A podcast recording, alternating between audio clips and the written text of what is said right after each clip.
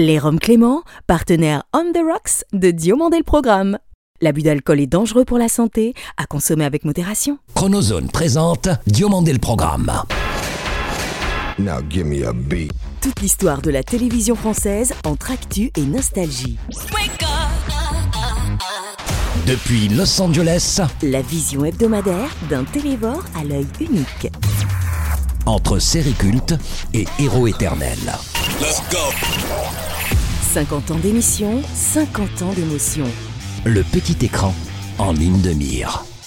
Ou quand les pages de Récréado prennent voix. DLP, c'est maintenant. Diomandé le programme 209 pays et territoires convaincus. Un immense merci à ceux de nos 1 202 739 auditeurs français et francophones en moyenne hebdomadaire du Cambodge et de Centrafrique, dont nous saluons la fidélité sans faille. Bonjour ou bonsoir, je suis David Diomandé. Bienvenue dans DLP pour le meilleur de la télévision, sans le pire d'émissions hertziennes, dont l'effet dessert. Il y a 30 ans, quasi jour pour jour, naissait à la Martinique la seconde chaîne privée de la collectivité, devenant par la même occasion le partenaire exclusif de la déjà surpuissante TF1. Émanation directe de sa version radiophonique, RCI, Radio Caraïbe International, elle eut pour vocation de devenir à la télévision martiniquaise ce qu'RCI était déjà à la radio aux Antilles, numéro 1. Emmenée par une poignée d'hommes visionnaires et audacieux, à la tête desquels figuraient Guy Audenay et Jean-Claude Asselin de Beauville, elle marquera trois ans durant l'histoire de l'audiovisuel martiniquais, entre émissions désormais cultes, nostalgie et émotion. Bonsoir et bienvenue sur ce plateau de TCI, votre télévision, à travers ceux qui la font. TCI, Télé Caraïbe International, est notre dossier de la semaine. Lui était précisément à ce moment-là sur TF1 l'un des complices incontournables de Dorothée dans le club éponyme. Journaliste animateur à la carrière et à la vie extraordinaire, il fut notamment le premier téléspeaker de France entre autres talents, après avoir exercé ces derniers à la télévision australienne. Polyglotte cultivé et joueur de golf invétéré autant qu'initié, son parcours, golf, parcours, méritait bien que l'on s'y arrêtât aujourd'hui, lui qui n'eût certainement été le dernier lors des Game of Thrones. Bonjour, c'est Patrick Simpson-Jones. Bienvenue dans Diomandé le programme. Patrick Simpson-Jones est l'invité de DLP. Auparavant, retour sur l'aventure extraordinaire de TCI, Télé Caraïbe International, seconde chaîne privée de Martinique, née le vendredi 21 mai 1993 à 19h, dont nous célébrons ainsi aujourd'hui le 30e anniversaire de sa naissance avec nostalgie autant que reconnaissance. Si TCI existe, c'est avant tout grâce à RCI. Donc euh, certains hommes d'RCI sont déjà passés à TCI. Trois mousquetaires visionnaires furent à l'initiative de ce projet audacieux, faisant suite à celui d'Antilles Télévision né trois mois plus tôt. Projet tout aussi consciencieux. Guy Audenay, son président, Jean-Claude Asselin de Beauville, son directeur général, et son directeur de l'information, Jean-Jacques Seymour, constituaient le noyau dur de cette bande de fous. Émission faite aussi pour vous divertir. Bande de fous, je ne vous en dis pas plus. Du nom du premier prime de la chaîne, que j'eus l'heure de co-présenter avec la gracieuse et talentueuse chanteuse, animatrice, danseuse, Léa Galva. C'est vrai qu'une bande de fous, je dirais, a décidé au départ de créer cette télévision. Des hommes, des femmes de ce pays, des investisseurs, des entreprises. Point fort de TCI à l'époque, son principal partenaire national d'alors, TF1, représenté en Martinique ce fameux 21 mai de lancement par Hugues Perrier, responsable vente des programmes, directeur international de TF1 Group de 86 à 98. qu'une petite équipe euh, qui était déjà quand même à l'origine d'une radio est venue voir la première chaîne privée, puisque TF1 est bien la première chaîne privée en France. Tant il est vrai, contre le fer de lance audiovisuel du puissant groupe Bouygues et la chaîne Eurosport, TCI bénéficie d'emblée d'une incroyable force de frappe en termes de programmes. Renforcé par une équipe d'hommes et de femmes à la rédaction, la production, la régie publicitaire de Carole Jean-Joseph, la direction technique d'Alain Thésor et de Pierre Chalut, financière de Jean-Claude Varu et évidemment l'animation.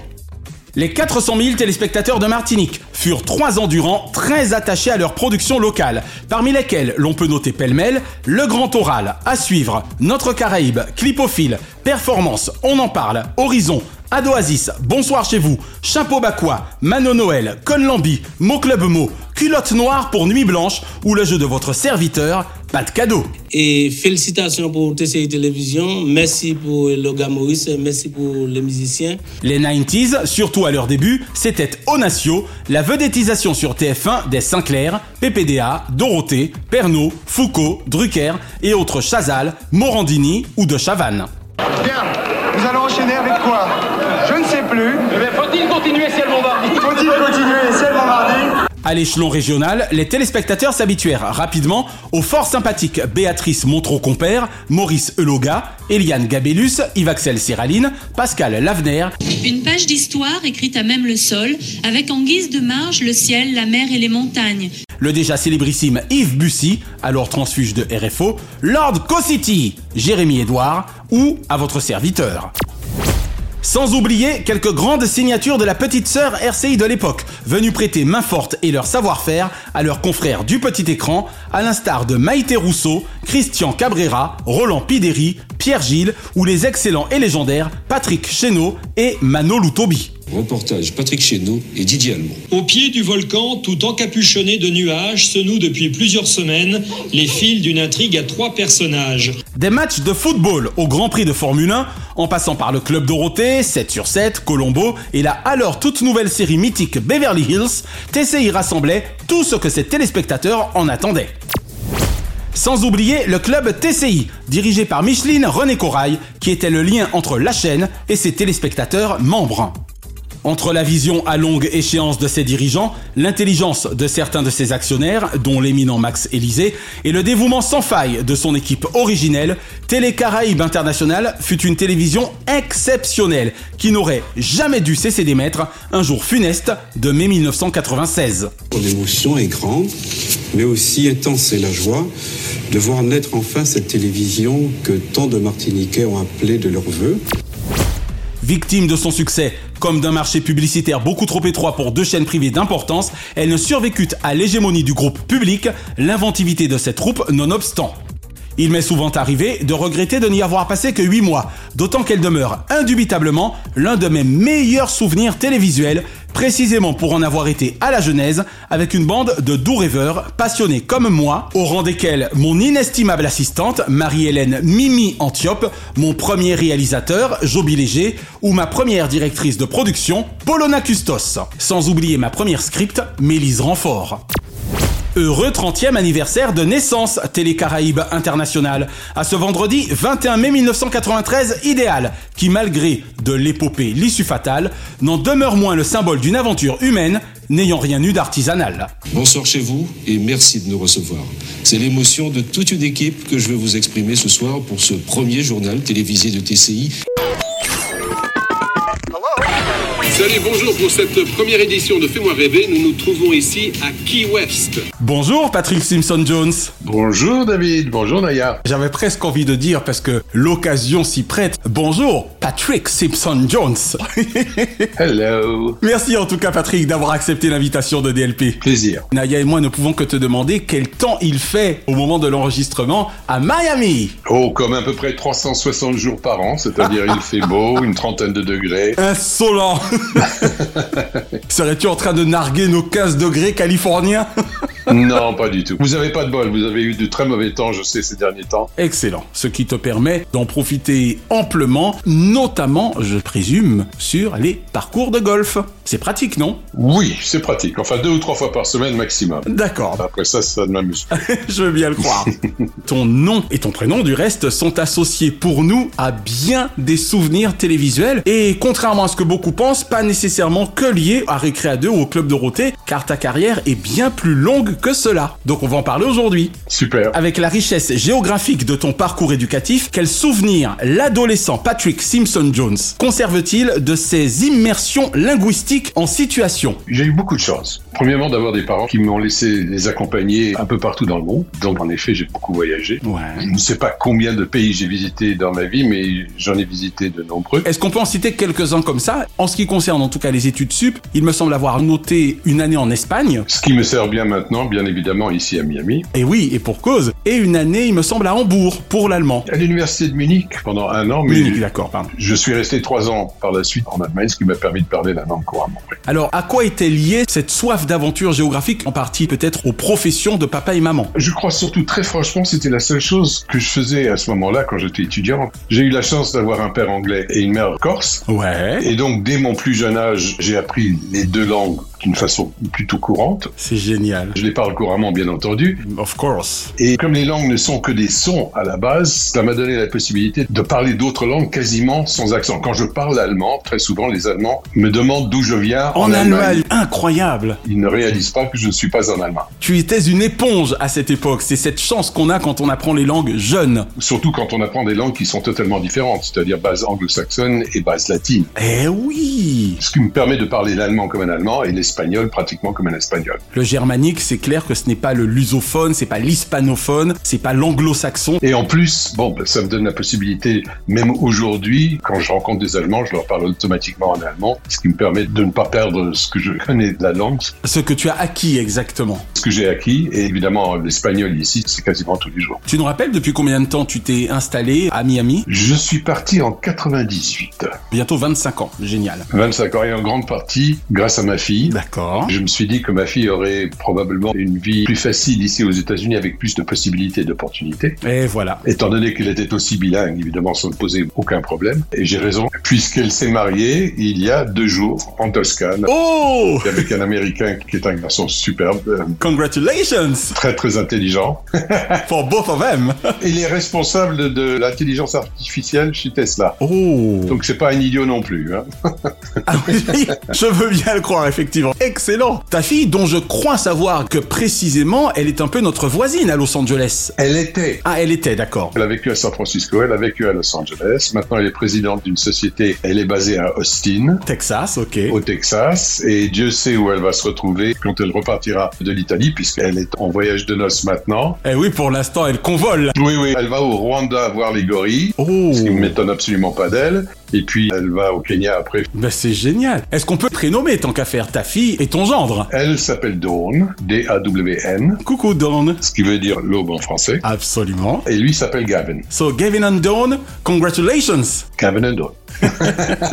Tu auras remarqué avant que je ne passe à la question suivante, j'ai fait exprès de parler de parcours éducatif car j'ai voulu là rendre hommage au golfeur que tu es et à son handicap, monsieur Simpson Jones. Oui, enfin, là, je m'y remets un tout petit peu. J'ai une nouvelle hanche en titane parce que pendant un an et demi, j'ai eu des problèmes de hanche. Aïe aïe Donc aïe. maintenant, je me remets un peu au golf et j'espère retrouver mon handicap, enfin le handicap golfique en tout cas, très bientôt. En cette ère de Covid-19, nous avons non seulement dû changer notre mode de vie quotidien, mais aussi la façon de jouer au golf. Patrick, à l'instar de notre copain réalisateur Didier Froli, tu fis tes classes militaires dans l'armée de terre section parachutiste. Est-ce que ça reste pour toi une belle école de vie? Ah, moi j'ai adoré. Ça peut paraître bizarre. Ouais. Encore une fois, la chance a fait que, premièrement, j'aurais, grâce à mon père, peut-être eu la possibilité de faire comme pas mal de jeunes qui ont de la chance d'avoir des pères qui ont une certaine influence dans certaines sphères, Ouais. dans certains milieux. J'aurais pu ne pas faire mon service militaire, mais j'ai décidé de le faire. C'est ça, tu aurais pu être réformé, mais tu as choisi de le faire, c'est très bien. Voilà. Tu as évité le P4. Bah, j'ai choisi de le faire pour deux raisons. De ce temps-là, pour garder ma nationalité française, étant donné que j'étais né en France, mais que j'avais aussi une nationalité anglaise de par mon père. Britannique. Pour garder les deux nationalités, il fallait que je fasse mon service militaire. Donc, Ah oui, carrément ah oui, oui, de ce temps-là, je n'aurais pas pu. Ah ça ne rigolait pas Tu ne serais pas demeuré français si tu n'avais pas servi la nation. Non. Et deuxièmement, j'ai choisi les parachutistes pour deux raisons. Premièrement, parce que j'avais une trouille bleue de l'avion avant que je ne devienne pilote moi-même. Et donc, je me disais que c'était quand même super sympa d'être dans un avion et de s'en sortir d'une manière un peu bizarre.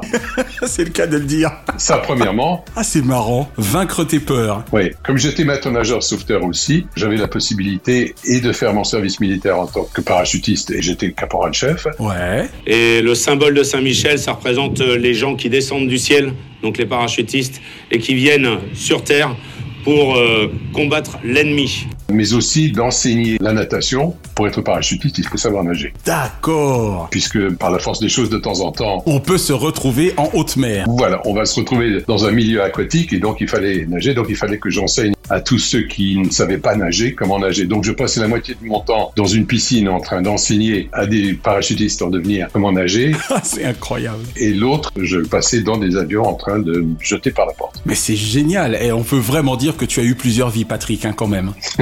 tu parlais de piloter toi-même des appareils. Qu'as-tu maîtrisé avec le temps? Oui, j'ai une licence de pilote privé. D'accord. Tu es comme John Travolta, tu peux faire atterrir ton Boeing. J'aimerais bien que ce soit un Boeing. Le plus gros avion que j'ai piloté, entre guillemets, et quand je dis entre guillemets, c'était lors d'un Paris-Dakar. C'était il y a quelques années de cela. D'accord. Ça devait être en 81 ou 82. J'étais journaliste avec RTL sur le Paris-Dakar. Ouais. J'étais aussi avec une équipe qui s'appelait Pacifique, qui était une boisson non alcoolisée comme le pastis. Comme le D'accord. Pacifique, si je me souviens bien. Et j'étais dans un avion, un DC-3, un vieux Dakota 3, D'accord. que tout le monde connaît comme c'était des avions de la Deuxième Guerre mondiale. Bien sûr, et oui. Très très connu. Sur le tarmac, c'est l'une des vedettes. Et pour cause, en France, il ne reste que deux DC-3 comme celui-ci. Un appareil historique qui porte encore sur la carlingue les traces des combats. Et comme j'étais pilote privé, j'avais de temps en temps la possibilité d'aller dans le cockpit et de piloter le DC-3. C'est excellent. Et je faisais des émissions à ce moment-là. Le soir, sur le Paris-Dakar, je le faisais pour RTL. Et pendant la journée, j'étais ou bien dans un avion, ou bien dans une Range Rover avec le groupe Pacifique. Dans cette folie que le matin tout à l'heure va relancer, Paris-Dakar.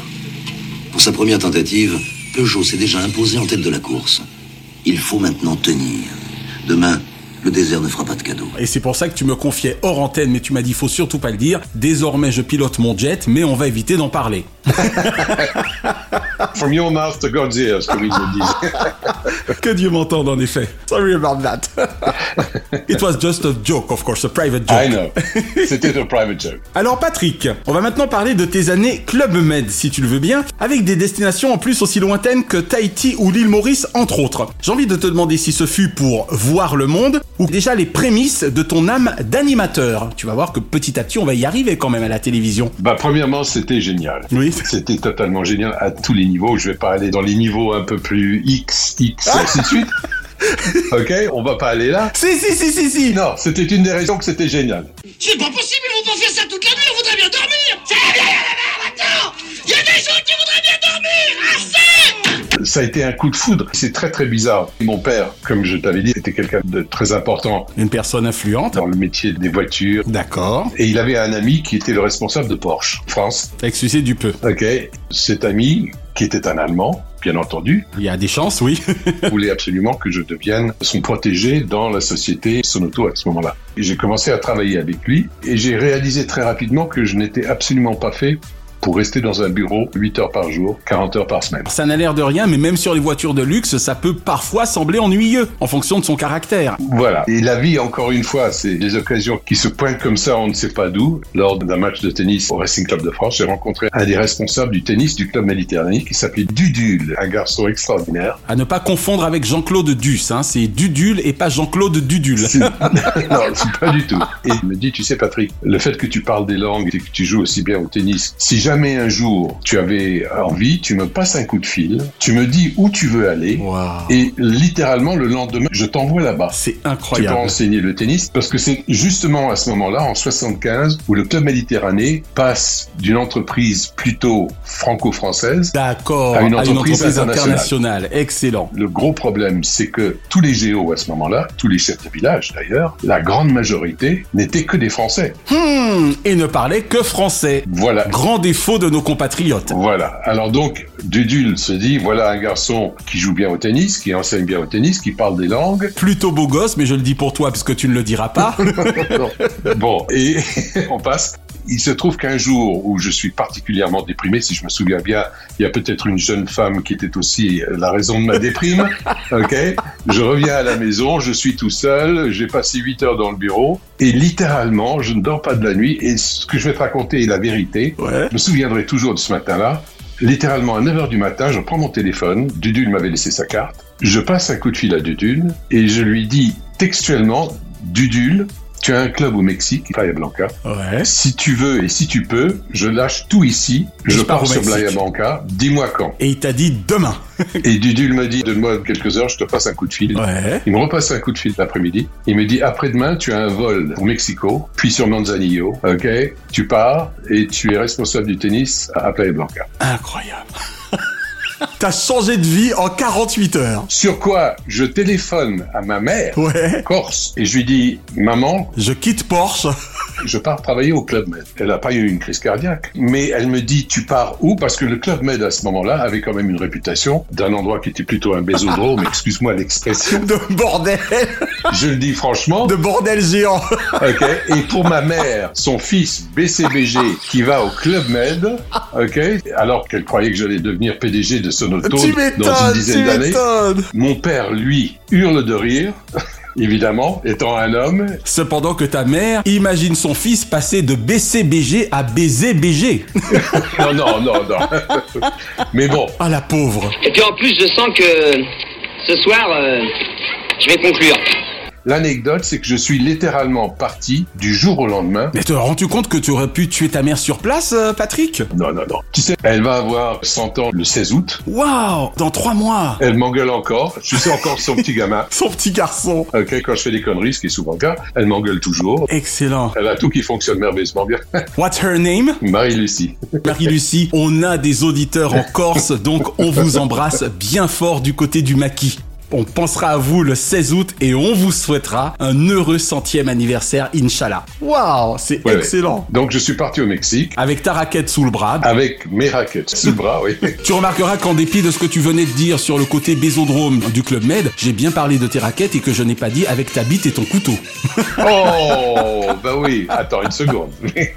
C'est vrai. Ma vie a été faite de décisions, que ce soit avec le Club Med, que ce soit à la télévision quand j'ai quitté le journalisme en 81 Ouais. euh, pour devenir speaker, parce que j'ai été forcé de le faire. Je ne l'ai pas fait de mon propre chef. De gaieté de cœur, on en parlera dans quelques instants, ouais. Oui, oui, on en parlera tout à l'heure. Et que ce soit mon départ pour les États-Unis qui s'est littéralement fait de la même manière, c'est-à-dire spontanément, le jour même, sans l'avoir euh, prémédité ni quoi que ce soit. En tout cas, c'est une très très belle aventure et donc on aura compris qu'une fois au sein du club Med, même si tout a commencé avec Playa Blanca, bah à partir de là, tu as donc circulé à l'intérieur de la structure Tahiti et l'île Maurice entre autres. Ouais. De très très bons souvenirs visiblement. Excellent souvenir. Après le tennis, j'ai enseigné le ski en Suisse, à Saint-Moritz. D'accord. Et puis après ça, je suis devenu adjoint chef de village à l'île Maurice euh, et à Montréal, à Tahiti, oui. Entre autres, oui. Que de vie, que de vie. Cheers. My name is uh, Jean Benoit, JB, and I'm the chief of village. It's a pleasure to welcome you here. Patrick, on va précisément parler un petit peu plus de cet aspect télévisuel de ton magnifique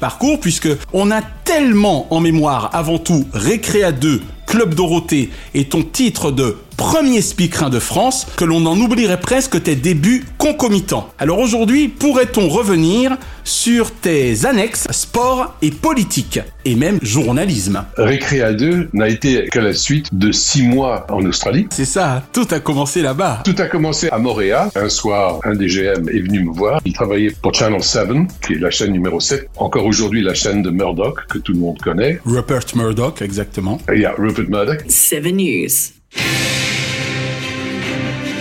Et qui m'a dit écoute, je t'ai vu sur scène, moi je te trouve plutôt sympathique, tu parles bien, en plus tu as un bon accent anglais, ce que les Australiens adorent. Est-ce que ça t'intéresserait éventuellement de venir travailler pour Channel 7 Et là encore, comme d'habitude, why not? Et à la fin de la saison, il m'envoie un billet classe affaires avec Qantas. Monsieur, en first, s'il vous plaît. Et ce qui est extraordinaire, c'est que quand je suis parti là-bas, évidemment, il a fallu que je fasse une demande de travail. Je ne pouvais pas partir simplement comme ça. Et oui, de visa, ça rigole pas. Hein Donc je suis allé à l'ambassade australienne à Paris en tant que bon britannique, Mhm. en me disant que je vais faire une demande de travail, de visa de de travail. permis de travail, en tant que Britannique, britannique. tout à fait. Ce qui paraît logique pour l'Australie. Ce qui était à l'époque très pratique. On est bien d'accord. Voilà, j'ai fait ma demande. Je suis donc parti en Australie, à Melbourne, où je suis resté pendant six mois en attendant que mon permis de travail soit délivré pour travailler avec Channel 7. 7. J'avais déjà commencé à faire des petits trucs avec eux. Et au bout de six mois, je reçois une lettre me disant que mon permis de travail a été refusé. Refusé, oh my god Fin de non-recevoir. Alors, ce qui est extraordinaire, c'est que j'ai su par la suite, quand je suis rentré, je suis allé voir l'ambassade australienne, je leur ai posé la question, je leur ai dit, attendez une seconde. Why? Why? What happened? La fille me regarde et me sourit et me dit, vous savez quelque chose, si vous aviez demandé votre permis de travail En tant que en tant français. Que français, Oh vous god auriez été accepté. C'est parce qu'il y a des quotas, Oh et malheureusement, le quota britannique, quand vous avez fait votre demande, Était atteint était atteint. En tant que Français, vous seriez passé Oh, sans putain. aucun problème. Comme quoi la vie est drôle. Si j'avais fait ma demande avec mon passeport français, je serais probablement encore aujourd'hui à Melbourne ou à Sydney ou à Brisbane. Mais c'est incroyable L'histoire de Speaker, encore une fois, est très drôle. À ce moment-là, j'étais encore journaliste aux affaires étrangères avec mon rédacteur qui était un garçon extraordinaire, un comte. Oh Il n'était pas comte, il était marquis, et tu es en train de me parler de François-Henri de Virieux, Monsieur l'heure de vérité. François-Henri, super, ben merci parce que je deviens un peu gâteux. Mais non, Alors, mais non. François-Henri. François-Henri de Virieux. Bonsoir. Depuis la fin de la guerre d'Algérie, vous êtes devenu un marginal du jeu politique. J'adorais ce type. Bizarrement, c'est un marquis, mais il était socialiste.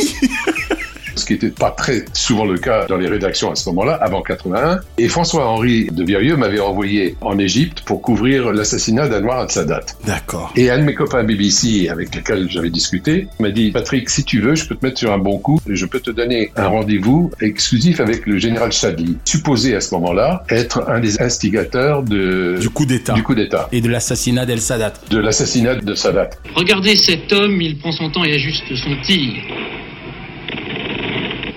Le président Sadat est touché, deux balles au côté droit et au bras. Et donc j'ai interviewé le général Chadli, je suis revenu en France, François-Henri était Ravi. Et oui. Je lui ai dit j'ai eu beaucoup de chance. Il m'a dit, tu sais, le résultat, on n'en a rien à faire. Si t'as eu de la chance, c'est que ça devait être comme ça. Exactement. Il était super content. Il était aux anges. Et lors d'une soirée avec des groupes, Pierre Desgroupes, très peu de temps après ça, le président des groupes, le grand Manitou, Pierre Desgroupes, qui était le président, le grand Manitou de France 2, sans vouloir te taquiner, à l'époque on disait encore sans doute Antenne 2.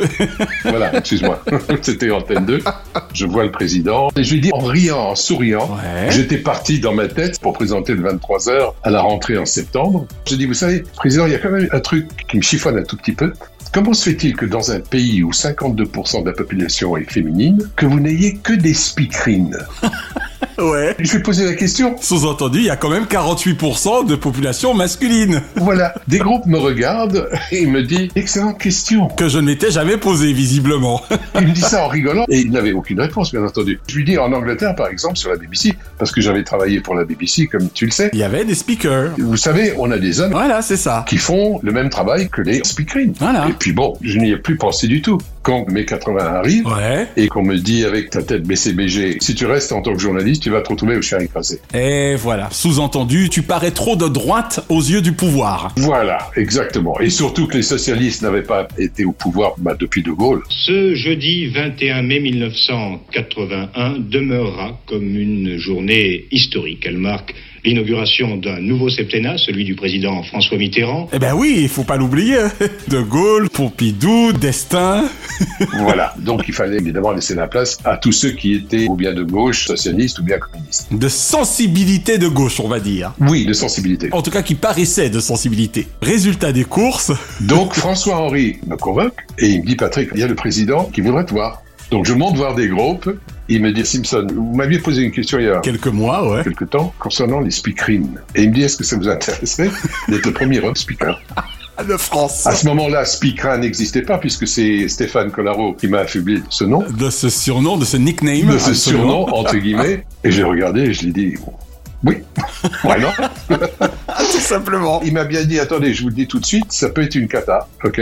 Mais ça peut être aussi une réussite. Exactement. C'est un risque que vous prenez, vous allez peut-être vous prendre... Un mur de critique ou d'ironie. Voilà, on va peut-être vous traiter de tous les noms et peut-être que ça ne va pas marcher. J'ai dit, bah écoutez, de toute manière, être le premier dans quoi que ce soit, c'est toujours sympa. J'espère que vous avez passé une agréable soirée en notre compagnie. N'oubliez pas que ce soir, à partir de 20h30, vous avez rendez-vous avec Carlos et boum, nostalgie. Incroyable, c'est passionnant, Patrick.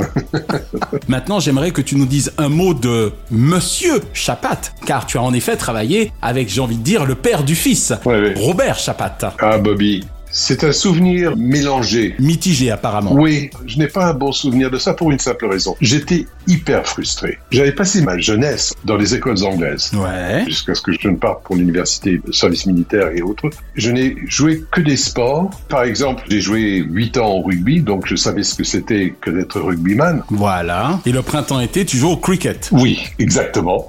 Depuis l'âge de 5 ans, ma mère, qui voulait absolument que je devienne professionnel de tennis, m'avait mis au tennis, donc j'ai joué au tennis, d'accord. Énormément de tennis, donc je connaissais le tennis à fond. Je suis arrivé dans une équipe de gens sympathiques. En revanche. Mais manifestement, euh, ils ont eu une trouille bleue quand je suis arrivé. Ah, et voilà. voilà un type qui parle trois ou quatre langues couramment. Un anglais impeccable. Qui parle anglais couramment. Qui peut interviewer n'importe quel joueur américain de tennis, n'importe quel joueur britannique, sud-africain, australien de rugby, qui connaît ces jeux-là pour les avoir joués lui-même. Voilà un type qui sait donc ce dont il va parler. Et il peut le faire en plusieurs langues. Il va donc nous éclipser. Que me donne-t-on? En lieu et place des sports que tu maîtrises Oui, on me donne le Tour de France. La petite reine. J'ai tout de suite compris que partir quand on était à Paris, à New York pour l'Open des États-Unis, Flushing Meadow, en Angleterre ou en Écosse ou en Irlande pour le tournoi des grandes nations, partir en Australie pour the Australian Open. Eh oui. Ils se sont dit, celui-là, il arrive, il parle des langues, on va lui donner tous les trucs qui sont super sympas. C'est terrible. Et nous, on va rester à Paris comme des couillons. Tu le dis sans amertume aujourd'hui, c'est ce qu'il y a de bien. Non, pas du tout. Il y a prescription. Mais c'était vrai que c'était frustrant d'écouter ces gens en train de faire des interviews en franglais, entre guillemets. Mais oui, quelle horreur. Et moi, j'étais là en train de me dire, mais de quoi il parle Oui, Raphaël, aujourd'hui, on est ici parce que vous allez ouvrir un nouveau centre, l'Académie Nadal. Pourquoi est-ce que vous vouliez le faire Je te comprends parfaitement. Récréa 2 et Club Dorothée excepté, as-tu bien aimé tes remplacements réguliers au sein des chiffres et des lettres et de Télématin? Oui, et tu oublies l'émission numéro 1 de la télévision française, que j'ai remplacée de nombreuses, nombreuses fois. Ah Dimanche Martin. Nous sommes heureux, nous les artistes, de pouvoir, fidèles à notre rendez-vous. Oh J'ai remplacé dans Incroyable mais vrai. C'est pas vrai T'es dansant, l'école des fans. L'école des fans, je ne savais pas Qui était à ce moment-là l'émission la plus regardée de la télévision française. Exactement J'étais le remplaçant de Jacques, oui, pendant très longtemps. À ce qui prouve l'affection qu'il te portait. Fallait y aller, hein, pour pouvoir remplacer Jacques. Oui. Waouh, tu sais que c'est mon maître hein, en télévision. Oui, Jacques était un super talent. Le plus grand pour moi, le plus grand. Il avait des problèmes, comme tout le monde le sait. Et c'est pour cette raison-là que j'avais la possibilité, la chance. De le remplacer. De le remplacer à de nombreuses reprises sur les émissions incroyables mais vraies. Enfin, maintenant, les femmes commencent à faire n'importe quoi. Et vous allez voir que cette dame pratique un sport qui est quand même très très bizarre. Ça a été extraordinaire parce que être au théâtre de l'Empire. Avenue de Wagram. Voilà, avenue de Wagram avec plusieurs centaines de personnes et faire des shows le dimanche en direct. Je ne l'ai pas fait qu'une fois, je l'ai fait une quarantaine de fois. Je ne peux m'empêcher de te demander de nous faire le fameux incroyable, mais vrai. ah, c'est excellent. Sans côté évidemment donc des chiffres et des lettres et télématin. Ah ben des chiffres et des lettres, remplacer Patrice, ça c'est encore une frustration. J'ai remplacé Patrice que j'adore. Patrice Lafont. Patrice Lafont, je ne sais pas s'il nous entendra, mais il sait bien que je l'ai toujours adoré. Ouais. J'avoue une petite frustration quand Patrice a arrêté et qu'on ne m'ait pas proposé de le remplacer. Oh, mais oui, de reprendre le flambeau. C'est un peu dommage qu'il soit passé à côté de toi. Mesdames, Mesdemoiselles, Messieurs, bonsoir.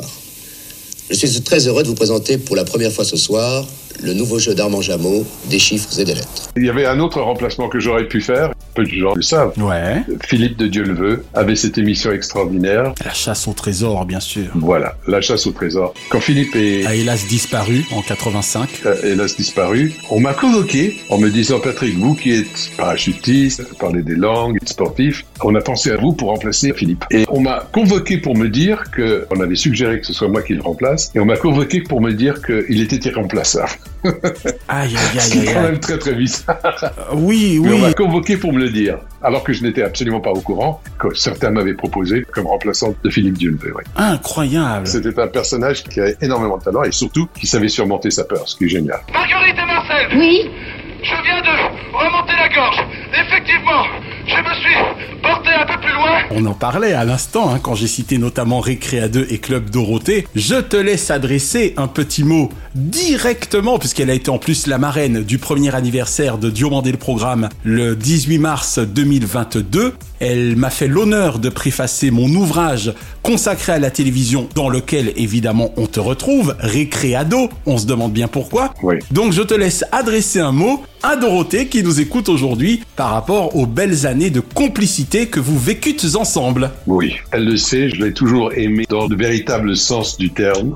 Ok, je l'aimerai toujours, non seulement en tant que collègue de la télévision, mais en tant que personne. Elle a toujours su les sentiments que j'avais vis-à-vis d'elle, en tant que professionnel, mais aussi en tant qu'être humain. Je l'aime, je l'aimerai toujours. Le message est passé et ça nous fait extrêmement plaisir aujourd'hui de t'avoir. Une grande surprise pour toute la famille, le retour de 8, ça suffit, et toute la famille... Patrick Simpson-Jones, merci d'avoir répondu aux questions de DLP. Écoute, ça a été un plaisir de vous avoir tous les deux. Naya, évidemment, lointaine. Voilà. Tellement omniprésente. Je sais qu'elle était là. Ça a été un plaisir. Puis j'espère surtout que j'ai su répondre à tes questions d'une manière sympa et logique. Et puis ça a été un plaisir de revoir un peu ces 40 dernières années. ça m'a fait plaisir. Ça m'a fait penser aussi à de très très bons moments. Donc toujours sympathique. Cette semaine, la Chronozone vous emmène chez nous, dans la Cité des Anges, plus précisément à Beverly Hills.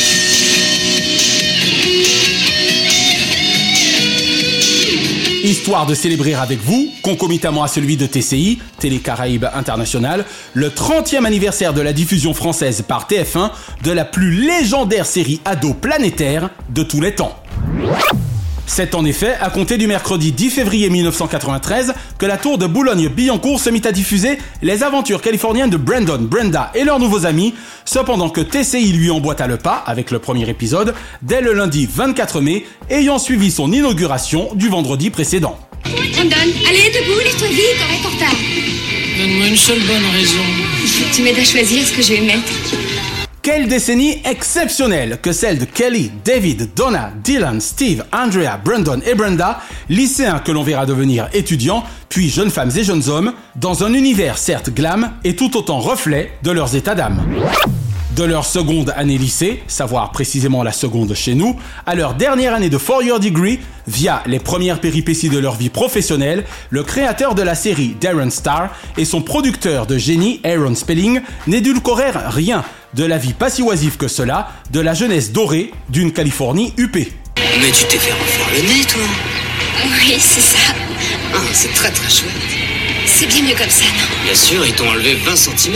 Alors oui, l'on eut droit par le menu aux amours tumultueuses de Brenda et Dylan, Brandon et Kelly, David et Donna, Kelly et Dylan, Steve et Claire, Donna et Ray, Steve et Kelly, David et Gina, Steve et Carly, Kelly et Matt, Steve et Celeste, Brandon et Lucinda, Brandon et Susan, Brandon et Emily, Steve et Janet, ou encore Andrea et Jessie.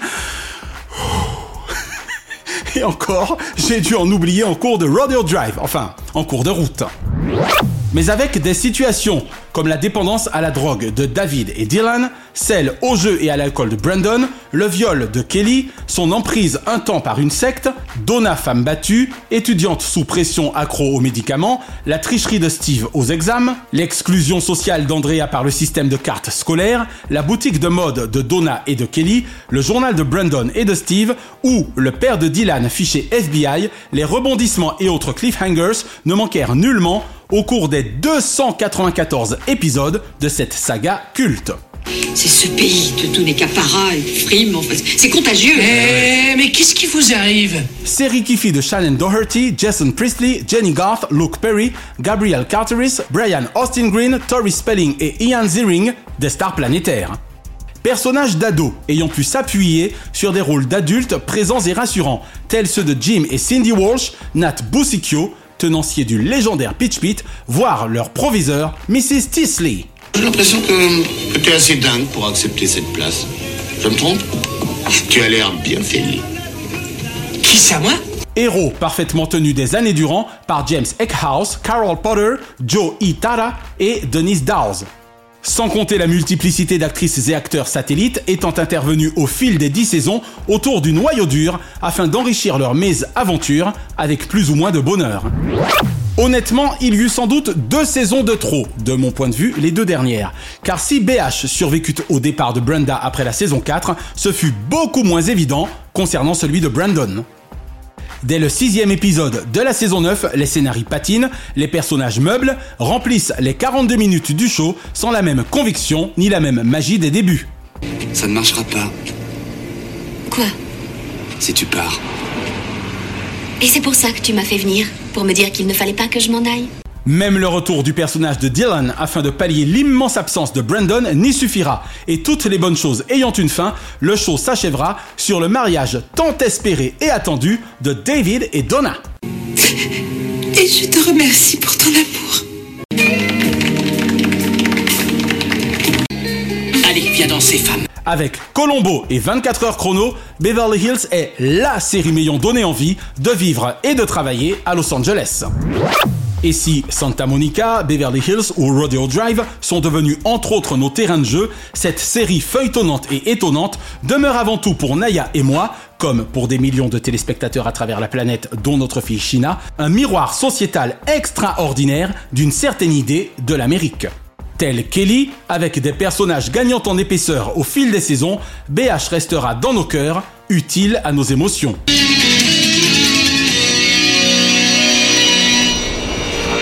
Et l'info TV de la semaine concerne le futur visage de l'actualité sur France 3 à compter de septembre prochain. Nous vous en avions certes déjà préalablement entretenu, mais nos confrères du Parisien.fr s'en refirent l'écho plus officiellement encore le vendredi 5 mai dernier. Ainsi, dans le cadre de la disparition programmée des éditions nationales 12, 13 et 19, 20, au profit des journaux télévisés de la Premium France 2, Catherine Matoche serait en pleine négociation des termes de son départ. De leur côté, ses consoeurs Émilie Tranen-Guyenne et Carole Gessler devraient se voir proposer un reclassement, respectivement au sein de la Dream Team de C'est à vous et sur une quotidienne aux couleurs des enjeux olympiques. Une page se tourne pour un 19-20 ayant vu le jour le 6 mai 1986 à l'initiative d'Henri Sagnier. Salut Henri Idem pour Catherine Matoche, dont la longévité dans ce fauteuil, 19 ans, a le temps défié. Diomandé le programme. Hors changement, DLP vous suggère ce samedi 20 dès 21h10 sur France 2, Star 80 encore. Dix ans après la première tournée Star 80, l'aventure continue pour les légendes vivantes de tous ces hits dont nous demeurons forcément nostalgiques quatre décennies plus tard. Un concert capté depuis le Zénith de Nantes. Ce dimanche 21 sur Arte, Backdraft, chef-d'œuvre de 1991 de Ron Howard, avec Robert De Niro, Kurt Russell, Scott Glenn, William Baldwin et Donald Sutherland. Les flammes de Chicago ont trouvé leur sapeur-pompier héros, Alter Ego. Ce lundi 22 sur France 5, sur le front.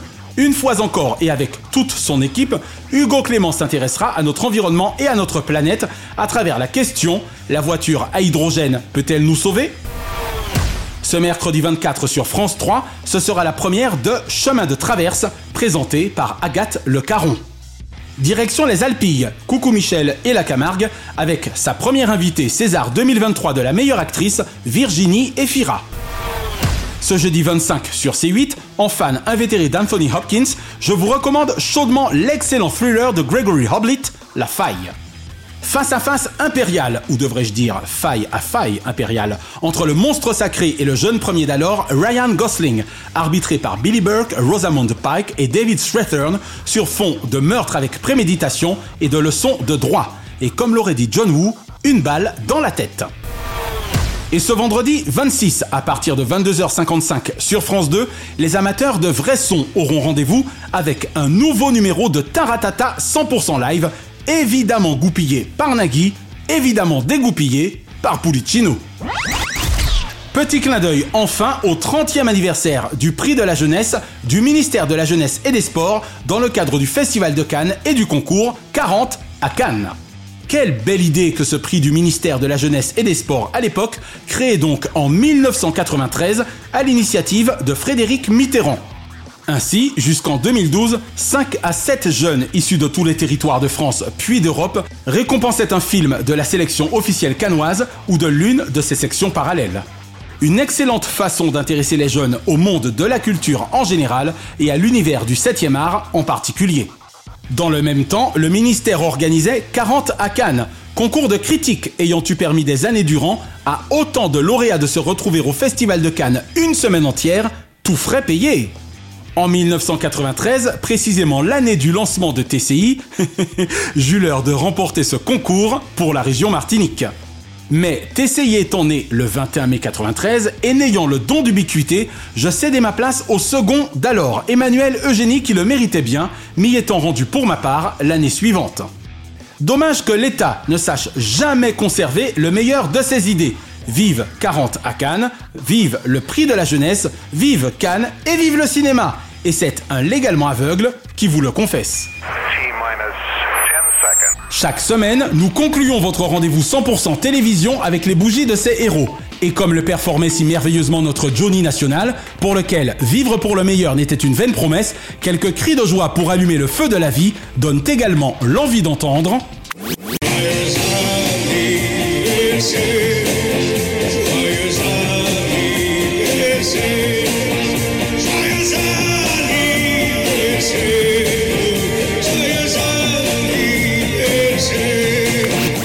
Anniversaire ce lundi 15, David Charvet. Bien qu'ayant succombé quatre années durant aux sirènes de notre puissant Pacifique, aura su se construire par-delà l'architecture de sa seule carrière artistique. Ce mardi 16, David Boreanaz, City of Angel, SEAL Team of Angel Hell. Tori Spelling, 50 fois bravo de vous être fait un prénom hors nom du père, hélas parfois au bénéfice d'une storytelling au rendu amer et Billy Crawford avec Somebody Like You, Filipinas Got Talent. Qu'il danse avec les stars comme Michael Jackson ou Fauve Otto, Your Face Sounds Familiar en mode photo. Ce mercredi 17, Max Boublil est, dans mes visions, homme capable de se sortir d'une situation délicate par la dérision. Et Gérald Dahan, 50 fois merci, cher monsieur Berthelot, pour vos années sur scène, en radio, au cinéma ou en télévision, dont votre seul talent demeure le meilleur Camelot. Ce jeudi 18, Popek. On n'a toujours pas fini de rire avec ce futur nonagénaire qui bonne âme génère. Et Elena Noguera donnerait presque envie de retourner à la fac pour croiser Roman au BDE, bureau d'étudiants, Nosta, toujours d'attaque. Ce vendredi 19, Ariel Wiesman, homme de culture complet dans l'expression de laquelle je me complais. Et Sophie Davant, 60 fois bravo pour votre magnifique carrière, davantage basée sur l'humour et l'autodérision que sur la notion de courtiser, juste pour faire de la télévision. Ce samedi 20, Stéphane Collaro, 80 fois merci de votre humour potache et de votre parcours audiovisuel avant d'avoir choisi pour port d'attache une île des Caraïbes au paradis archi réel. Armande Altaï, la voix de la raison, la voix vers la maison Star Academy. Et Samuel Etienne, question champion, sera devenu celui d'une jeunesse française en mal d'actu, avec une sobriété et une intelligence digitale face à un monde qui tue. Et ce dimanche 21, Michel Cardoz, avec un patronyme ayant toute sa carrière durant rimé avec prose, ne pouvait avoir que retraite rimant avec osmose. Et Mr. T, si à 30 ans face à Rocky, c'est déjà le choc des titans, à 65 ans lors de Dancing with the Stars, Mr. Twist swing encore le rock dans les temps. Une pensée enfin pour les cultissimes Bob Saget et Daniel Gélin, qui étaient nés respectivement les 17 mai 1956 et 19 mai 1921. La semaine prochaine, Jean-François Jeff Legrand, directeur des opérations du groupe BioWare, meilleur ami et bras droit de Sébastien Coé, multi-instrumentiste de talent et co-animateur de Secoé à l'énergie redoutable, sera l'invité de DLP. Et nous consacrerons notre dossier journalistique du mois à Elisabeth Quint. Quoi de plus normal en ce week-end de clôture du 76e Festival international du film de Cannes que de s'arrêter sur la carrière de la présentatrice de 28 minutes, véritable experte S 24 images secondes depuis des années? Retrouvez l'intégralité des épisodes de Diomandé le Programme et de DLP Vacances sur votre plateforme de podcast favorite et abonnez-vous à nos Facebook et Instagram Diomandé le Programme. DLP est produit par Cronzone Corp Burbank, Californie et intégralement réalisé par Naya Diamond.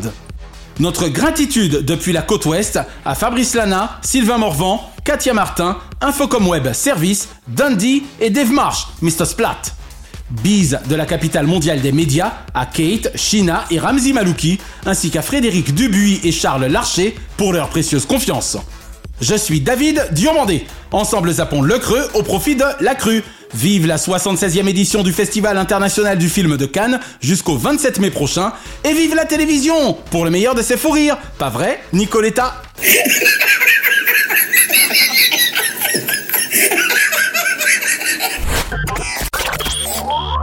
Chronozone, le temps immédiat.